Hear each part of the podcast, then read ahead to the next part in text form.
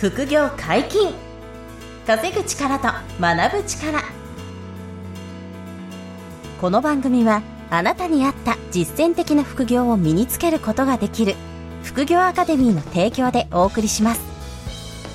副業専門家の小林がさまざまなゲストを迎え副業や話題のニュースなどについてお話をしていきます。自分にぴったりの副業を見つけ副業の第一歩を踏み出しましょう。こんにちは、小林正宏です。山本博史です。よろしくお願いしまはい、す。よろしくお願いします。本日もお二人でお届けします。今日は何の話でしょうか、えー自動化できる副業資産運用3選。うん。これどうですか？皆さん、興味ないですか？めちゃめちゃ興味あるでしょ。一つ、これじゃないかなっていう心当たりは僕らあ。もう浮かんでますか？まあ、小林さんと、先ほどのキーワードって聞くとですね、やっぱり。まあ、あの、容易にそう想像できちゃう と思うんですけど、まあでもやっぱこの自動化っていうのは、あの、誰もが望むものだと思うんですよ。そう、憧れですよ。憧れじゃないですか。はいはいそんな甘くないよねってね、思いながらも、自動化でお金が入ってきたり、お金が増える、資産が増えるっていうものを皆さん興味あると思うので、はいまあ多分山本さんが想像してるのは一個当たってるんですけど、自分の代わりに何かに働いてもらうん。そうそうそう、そういうことです。はい。それが、お家とか、うん アパートとかマンションとかあ、そういうのに働いてもらうやつじゃないですか。あ、当たってる、当たってる。そう。じゃあ早速、あの、一つ目ちょっと言っとくと、まず、まず一つ目、自動化できる資産運用として、不動産投資。そうですねこれぜひやっていただきたいです、ということです。で、これはもうね、このポッドキャストでの何何回話してんだっていうぐらいなんですけど、ちょっと手短に、あの、お伝えしたいのは、はいえっと、物件を買いますと。うんで、これは現金で買う場合もありますけど、あの、多くは銀行からお金を貸してもらって、で、えっ、と、例えば数千万円のアパート買うとか、うんうんえー1億円のマンション買うとか、うんまあちょっとでかく言うと僕みたいに2億、3億で土地から新築のコンクリートマンション建てるとか、うんうん大きな木造アパート建てるとか、いろんな投資があります。うんで、やるのは簡単に言うと家賃収入を得る。はい。入居者さんに入っていただいて家賃収入を得ると。うんで、この家賃収入がもうほぼ自動なんですよ。はいはい。入居者さんが入ってくれさえすれば、もう、うんあとは、あの、外注化できて、えっと、家賃の集金も管理会社にお願いできるんですね。うんうんうんなので管理会社さんが毎月入居者さんに家賃をこう連絡して回収してくれて、で、手数料は、まあ大体2%から5%ぐらいの間で管理会社に管理手数料払いますけど、はい。残ったお金が毎月入金されますと。うん。で、そこから銀行に借金してる場合は銀行にお金返しますと。はい。えーで、朝今言った管理手数料も払って、で、あと年に一回固定資産税っていうのを、あの、払うんですけど、まあはいこれも12分の1計上しておくと、まあそれも差し引いた上で残ったお金。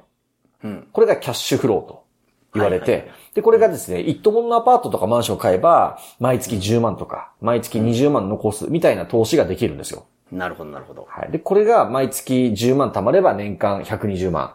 例えば月25万ぐらいキャッシュフロー出れば年間300万。はいはい。これを銀行にお金が増えていくと。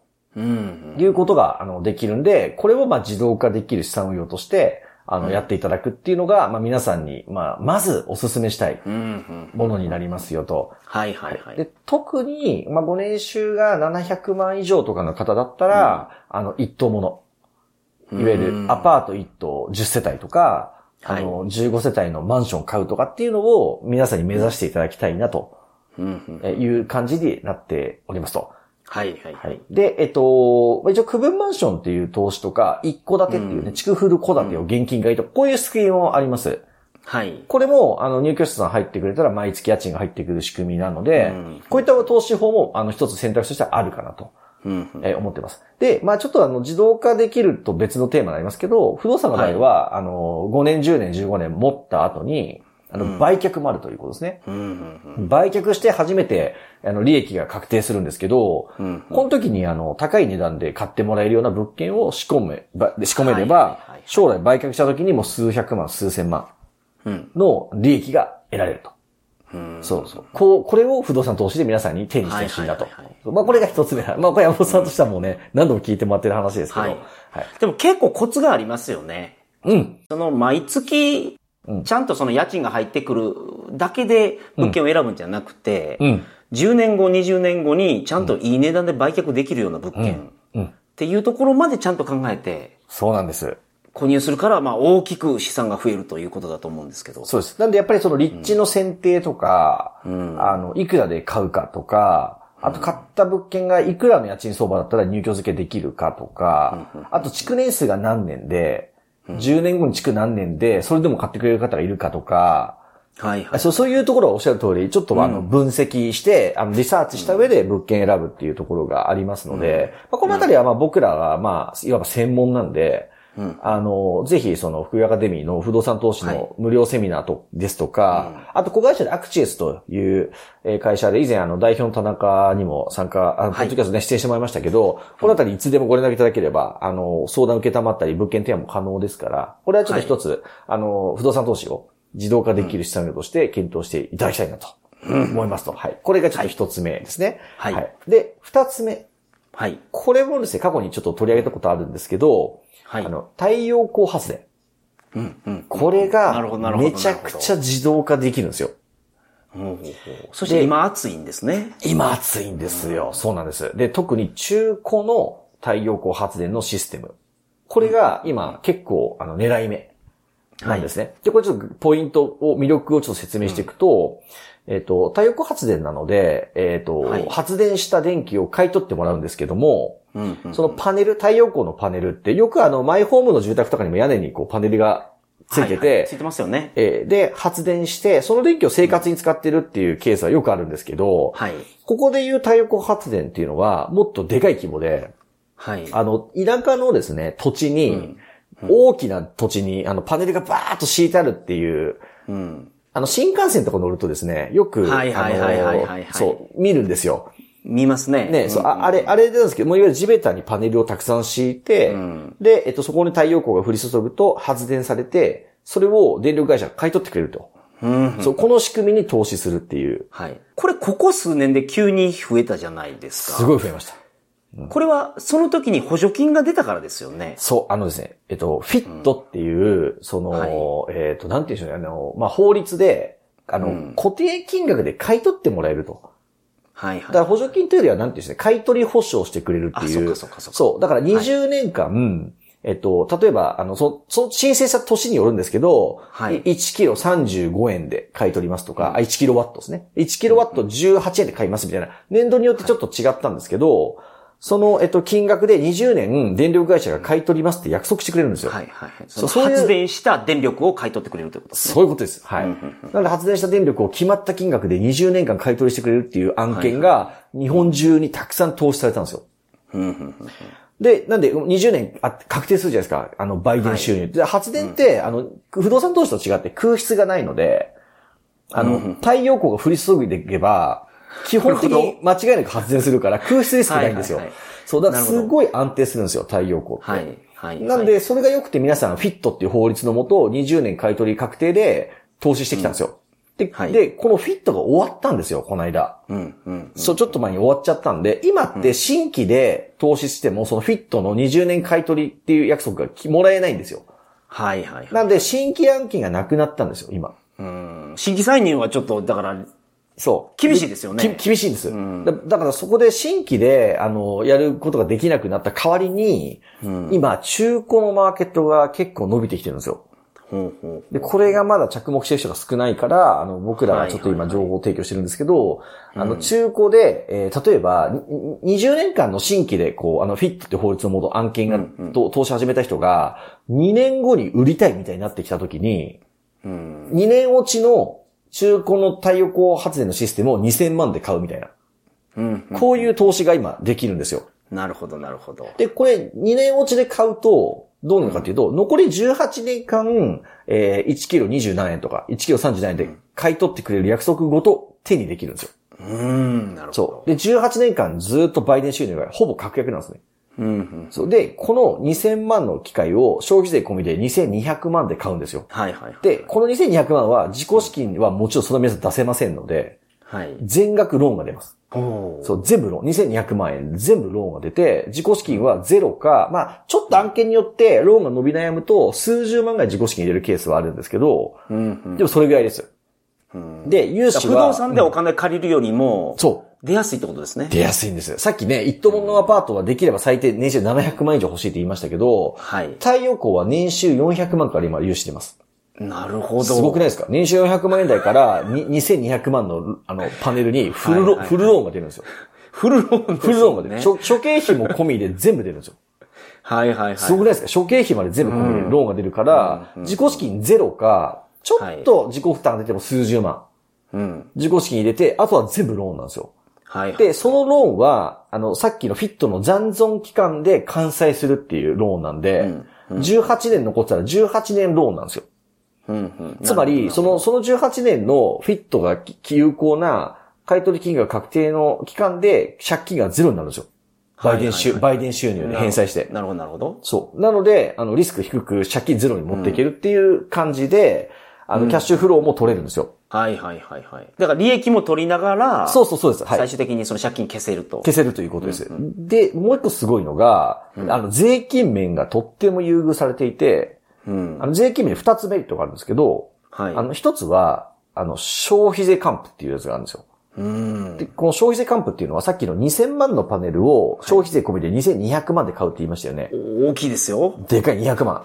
で、2200万の消費税込みで全額ローンが出るんですよ。うんうんうん。全額ローンが出るから自己資金は入れないのに、はい。買った翌年確定申告すると、消費税還付って言って、うん。さっきの200万が返ってくるんですよ。うん。そう。その借りたお金で払った消消費税がそうなんです。返してくれると。返してくれる。だから貯金が200万増えるんですよ。そう。で、これ、これ3000万。まさにそうですよねんそう、そう、そういうこと。200万お金が増える。これ消費税還付だから、これに税金かからないでしょ、さすがに。これは、あの、そこは書かない。帰ってくる。要は、あの、の納税した消費税返ってくるから、これはもう、所得じゃないんで、あの、そこは税金かからないんで。はいはいで、あの、3000万のパネル投資してる人だと、これ300万返ってくるんですよ。うん。で、全額ローンだから、自己資金入れてないのに、300万お金が増えるっていう。すごいじゃないですか。んで、この資金使って、例えば、あの、株の勉強してもらったりとか、あの、物販の仕入れ資金にしてもらったりとか、あの、さっき言った新ニーサに積み立てをしてもらうとか、はいはいはい。はい、っていうようなことが、あの、全然可能性が出てくると。いう形なので、これがまあ、税金の一つ目のメリットですね。一気に自己資金が増えると。で、あともう一つあるのが、あの、太陽光のパネルっていうのはこれ設備なんですけど、はい。これ原価償却っていうのが取れるんですよ。うんうんうん。この設備は残り何年で償却しますと。はいいうのが出てきて、この原価償却によって、えっと、自分の所得を下げることができるんですね。確定申告することでなる。ほど。はいはい。それサラリーマンの方でもできるということですよね。いえ、もう、もうサラリーマンの方が一番恩恵があります。なるほど。あの、みんな確定申告すれば。なので、えっと、まあ、ちょっとこれ年収によるんですけどね、年収500万ぐらいの人だと、どうだろうな、えっと、2、30万ぐらいだったかな、ぐらいは還付がで、受けられますし、年収が1200万とかになると、90万円ぐらい、あの、所得税返ってくるんですよ。要は、あの、所得が下がったことになって、納めた税金が返ってくるってことですね。はい。なんでさっきの消費税還付と別ですからね、これは。はいはいはい。これが毎年原価償却がある限り、節税になるんですよ。うん。そう。プラス売電収入のキャッシュフロー。はいこれを作っていって、あのー資産を増やすっていうので、で、これはもう本当に自動化されるんですよ。うーん。あと一つ中古で良さそうなのは、うん。太陽光発電って、うん。なんかあの、木があったら発電効率が落ちるとか、うん。いろいろその問題があると思うんあで、すけど。そうそう。そういうリスクなんですよ。はいはいそうそうそうそう、うんうんうん。で、中古のいいところは、もう2年、3年、5年回ってるものを買うので、はい。1年間にどれぐらい売電するか、発電するか、売電できるかっていうのは、もうトラックレコードがあるじゃないですか。はい。実績が出てます実績が出てるから、そう。で、ほぼそれがブレないんですよ、毎年。うん。で、1年回せば、あの、例えば葉っぱが、こう、太陽光を遮って、うん。発電効率が落ちたとか、はいはい。そういうリスクも新規の場合あるんですよ。うんうんうん。やってみないとわかんないから。はい。思って発電しなかったみたいなことがあるんですけど、中古ってもうそれが終わってるから、なるほどい。わゆる海が出てる、海出しが終わってるんですよ。うんうん。なんで、これすごい大きいですよね。18年間かけてやるやつなので。そうなんですよ。はい。なんで、あの、先々のリスクは、あの、ほぼ出尽くしてるものを中古で買うんですよ。うん。そう。だから、すごくリスク低いんですよ。中古の。だから寝台で買うより中古の方がいいなって思うのはその辺なんですよ。なるほど、なるほど。で、あの、しかも、中古なんで寝台より安く買えるので、あの、利回りが今のところ10%から12%ぐらい出てるんですよ。売電収入の利回りが。へーそう。これすごいじゃないですか。はいはいはい、はいそうそう。あの、投資信託とかだったらね、5%、6%で、あの、大成功って今言われてますけど、太陽光はその倍ぐらいパフォーマンス今出るんで、利回りもいいんですよ。うん。そう。だから、あの、すごく自動化できる資産運用としては、あの、おすすめで、で、年収がそこまで高くない方でも、ローンが結構出やすいんですよ。うん。うん。そうだから、皆さんやってもいいんじゃないですかっていう、あの、選択肢で。で、えっ、と、まあ、弱点は、あの、はい不動産投資の融資とバッティングすると言いますかね。あー、なるほどなるほど。うんここだけ注意があります。あの、不動産投資で規模拡大したいんだったら、あの、太陽光ってあの、動産って言って、あの、はい不動産の負が抜けた動産っていうことで、あの、資産としてあんまり見てもらえないんですよ。うん。いわゆるその設備で、あの、はいなんて言うんでしょうね、不動産みたいな、あの、資産価値を金融機関が認めてくれないので、そこに対して借金するから、うんあの、不動産買うときに、いや、あなたこの借金結構もうでかいですよと、信用毀損してますみたいに思われるリスクがあるんですよ、太陽光は。うん。うん。なので、不動産投資を拡大していきたい人は、あの、太陽光はあんまりやんない方がいいんですよ。あー、なるほど。その信用を食い合いしちゃうってことですそうなんです。どっちかを取んなきゃいけないっていう。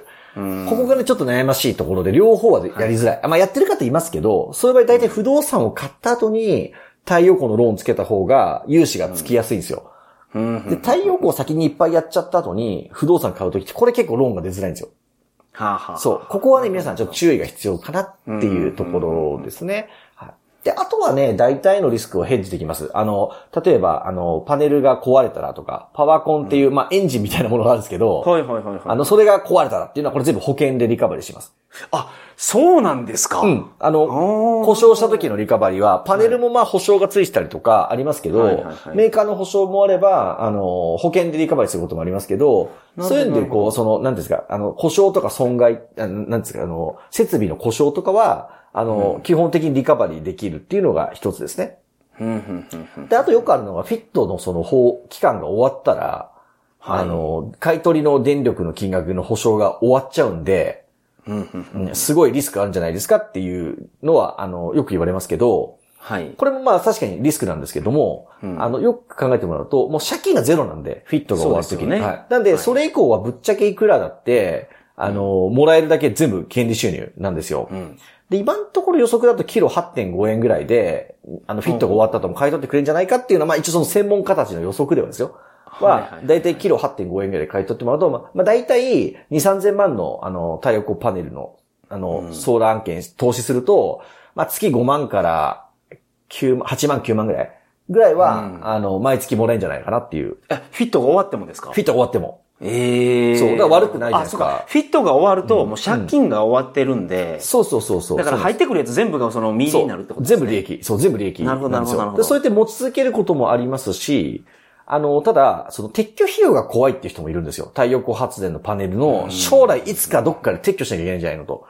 はい。そこで100万、200万、撤去費用かかるんじゃないですかって心配する人もいるんですけど、これはですね、あの、まあ、ちょっと業者さんによるんですけど、あの、僕が今その中古の案件を、あの、その、いっぱい僕も情報もらってるんですけどね。はいはい。で、これをあの、あの、私の、あの、イベントに来てくれた方には、その中古業者さんの情報もぜひ聞いてくださいってシェアしてるんですけど、その業者さんとかは、あの、フィットが終わって、手放したい人は、もう無償譲渡してくれと。え？あ、そなるほど。そこがもらってくれるんですう。ね。そう、ただで手放すことができるんですよ。はい。そう、そうすると、20年間で稼ぎ切ったら、あの、その撤去費用が怖いから、ただであげますと。したら業者さんは、もうフィット終わってますけど、借金ないから、無償でもらえば自分たちで売電収入取り続けますと。はいはい。撤去のリスクはうちが取るから。うちが取るから。そうやりますと。うん。なるほど。そこはもうプロの業者さんなんで、全然それは怖くないんですよね。うん。うん。だから持ち続けてもいいし、そういう出口も用意できるケースがあるので、まあそこもあのリスクは低いかなと思っているとはいはいはい。いう感じですね。うーんはいこれはちょっと面白い話なので、ちょっと熱くなってしまいましたけど。すみません、長くなりました。やばい、ちょっと待って、もう一個言うと、これ超長くなるんです。ちょ、ちょっともう一個だけ、あの、行きましょう行きましょうちょっとお知らせなんで予告もあって、えーちょっと3世なんでもう一個だけ言っとくと、はいこれあの、ちょっと前に僕あの、インバウンド副業っていうんで3選うんを、ポッドキャストでお届けした時にもちょっと言った事業なんですけどね。はいはいはい。あの、自動化できる資産運用として、うんあ。のレンタカーの事業っていうのをね、なるほど。ちょっと皆さんに今後お話できたら、できるなと思ってますと。で、これ何かっていう、ちょっと簡単に言うと、あの、国内で日本人が旅行に行くときに、うんあの、例えば沖縄に行ったときに、レンタカー借りるっていうニーズがあるじゃないですか。はいはい、はい。で、これ今す、特に繁忙期っていうか、あの夏とかね、あの、まあ、夏に限らないんですけど、年中、結構レンタカーが取れないっていう問題が今あって、うん、まあ、場所によりますよね。そう、まあ場所によるんですよ。でも特に沖縄本島とか、石垣宮古は、あの、車が足んないんですよ、今。はい。沖縄昔から足りてないイメージがあります。そうなんですよ。で、あの、コロナで減っちゃったんですよね。ああ。そう。コロナで一回減っちゃったんですよ。その観光がさすがになかったんで、そこで減っちゃったこともあって、今復活してきたじゃないですか、皆さん。はいはい。皆さん旅行行くんですけど、車がない、取れないみたいな。っていうこととか、あとね、シンプルに東京もすごいニーズがあって、はい。で、これはね、あの、日本人はもちろんなんですけど、あの、外国、さっきインバウンド副業って言いましたけど、外国人の、うん。あの、その、日本に来た人が国際免許を持ってて、はい。で、その人たちが乗るっていうニーズも結構今右肩上がりなんですよ。なるほど、なるほど。そう。で、そこにも貸せるんですよ。うんっていうことで、あの、僕が今、あの、ちょうど今この収録してる時点でも、はいえっと、今週4台ぐらい車買ったんですけど、4台ぐらいボンボンボンボンって車買ってて、はいはいはいはい。、で、あの、その車は何するかっていうと、その日本人や外国人の方、プラス、あとちょっと細かいんですけど、あの、保険会社さんの、あの、ほ車事故されちゃったお客様の台車ってあるじゃないですか。はい。あの、台車もレンタカー使われるんですよ。うーん。あ、わかります？その、なるほどおあの、だからその車、うん修理屋さんがうん、台車がもう足りんと。あ、そうそうそうそう。そうですよ。だからもう借りてこいと。そう、それでレンタカーがめっちゃ使われるんですよ。1ヶ月とか2ヶ月とか。そう。へで、そのニーズも捉えていくんですけども、この3つ、日本人向け旅行、外国人の旅行、あと、えっと、自己車の台車。このあたりをマーケットに、あの、すごい需要が今あるんですね。うん。で、ここに、あの、車を買って、レンタカーするっていう仕組みを、まあ、僕が今めっちゃ自分で、まあ、副業みたいには始めまくってるんですよ。うーん。車を買って車を預けるってことですか？そういうことです。なので、あのーそれをそう、車買って預けたら、あの、それを回しますと、まあ私どもが回すんですけど、うんうん。あの、まああと一緒にやってるプロがいるんですけど、まあその人たちと一緒に回すんですけど、これがもうすごい稼働で、あの、一台、まああの、まあちょっとこれ、車によったりに人気あるなし、換算機繁忙機ありますけど、まあ月々10万から20万ぐらい、あの、一台で、あの、売り上げが立つぐらいのポテンシャルなんですよ。はいはいはい。で、えっと、これをですね、その資産運用として、実際にもう回している投資家さんっていうのも存在してて、はい。で、この人たちの利回りがですね、うん。あの、まあ、ちょっとあんまり良すぎちゃうと、あの、期待値が高くすぎちゃうと良くないんですけど、低く、低く言っても、うん。20%とか、うーん。年間利回りね。はいはいはい。すごいですね。低低く見てもですよ。低く見てもそんなもんなんで、まあ、すごいポテンシャルがあって、で、これはもはいう車買って、お任せしますって運用する、してもらうだけ。うん。なんで、売り上げの一部を配当でもらう仕組みで20%とか。うん。それ以上なんですよ。そう、すいません。それ、どのぐらいのランクの車ですか？あ、これはもうね、多岐にわたって、僕らがちょっと今事業として回すのは、そのちょっと一緒に協力業者さんも含めて180台ぐらいで回すんですけど、はいはい。その中には、あの、本当に数十万ぐらいで買える、あの、いわゆる安い車はあ、はあ、で、えっと中古のあ、あ、あ、もうごめんなさい。ぜ、ぜ、全部中古です。全部中古。ああ、はははえは。大前提全部。中古で、えっと、安いものはもう数十万ぐらいで買える車。それもコンパクトカーとかにそうそう、コンコンパクトカーとか、例えばあの、はいカローラとか、ありますよね、ああいうセダンの車。ああいうはいはいはい車たちもたくさんラインナップがありますしうん、あと人気なのは SUV。ああ、まあ今そううんですよね。SUV とか、あとミニバンうんですよね。あの、アルファードとか、あの、まあ、ステップ、ステップワゴンとか、うんうんあの、セレナとか。やっぱり、りそういう、あれですね、大きい車とか。そうまあ人気車種が、がは出るけど。出るけど、でただ、ただ、ぼ僕らが一番今得意とするのは、あの、高級車のラインナップで、うんえこれはベンツ、はい。M、まあ、ML って言っても皆さんご存知ないかもしれない。ML、ちょっと前のベンツとか、えっ、と、はいあと、ポルシェのカイエンとか、うん。えっ、と、まあ、えっ、と、PA、BMW の、あの、ちょっと、はいはいはいその、なんですか、オープンカー的なものとか、うんうんうんえーあの、そういう、ちょっとこう高級車系も僕らちょっと得意としていて、はいはいはいで、えっ、と、それを、あの、皆さんにかお貸しするんですけど、うんうんあの、まあもう一個特徴があって、はいえっ、と、そのいわゆる大手のレンタカー屋さんっていうのは、あの、取りに来てっていうサービスじゃないですか。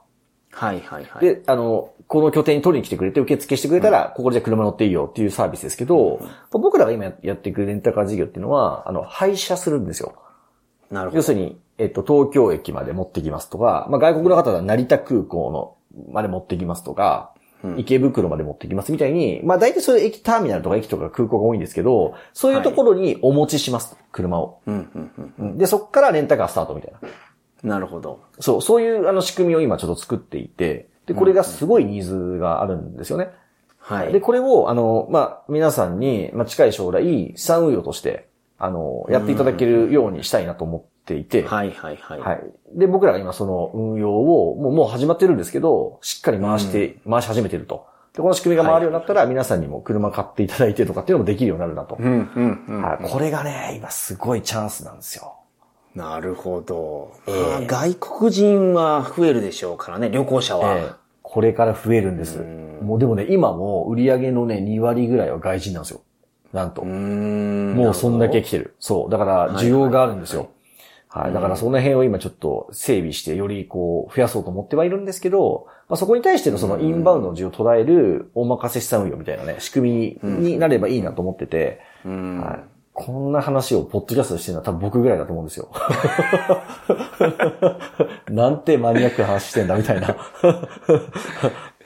その、全部右ハンドルですか？その、外資、外あ、えっ、と、そうですね。あの、ほとんどが、あ、ただね、全然こだわってないんですけど、基本的に右ハンドルがもうほとんどですね、実際は。うん。はい。まあ、右ハンドルが運転しやすいですもんね。そう、そうなんですよ。結局、そうなんですよ。日本でねに、そう、左車線走行ですから、うんまあ、右ハンドルの、あの、がベースにはなりますよね。はいはいはいはい。うんまあ、とにかくね、ニーズがすごく、あの、大きいというか、上がってきてい,、い、るので、うんすごくいいのかなと。まあ、で、主に東京、沖縄ですね。東京、沖縄で、あの、はいはい仕掛けていく事業として今やってますので、まあ、そんなるな、ほど。えー自動化できる資産運用としてね、そんなことも、あの、今後は、あの、ご案内できるようになるかなと思いますんで、はいはいはいぜひちょっと楽しみにしてほしいなと 思ってますと。うんうんうんそんな感じでした。この今の時点でですね、不動産投資に関しては、はい興味がある方っていうのは、まあ無料セミナーがあるじゃないですか。はい、あります。太陽光に関してもお問い合わせをいただければ、そういう説明会があると。はいそれと、レンタカーは今のところ、小林さんが今立ち上げようと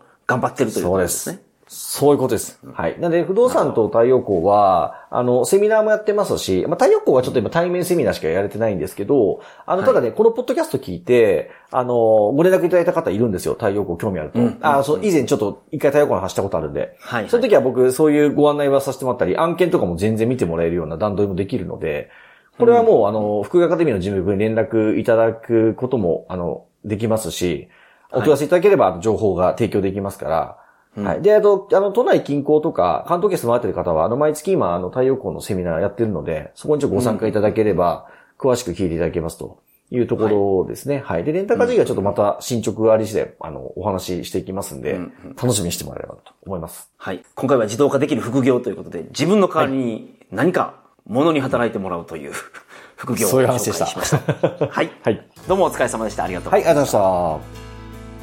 副業解禁稼ぐ力と学ぶ力そろそろお別れのお時間ですお相手は小林正宏と、山本博史でしたさよならさよなら。ここまでお聞きいただきありがとうございました小林が学長を務める副業アカデミーでは無料オンラインセミナーを開催しています。様々な副業について初心者の方にも分かりやすく説明しておりますので安心してご参加ください。詳しくは副業アカデミーで検索ください。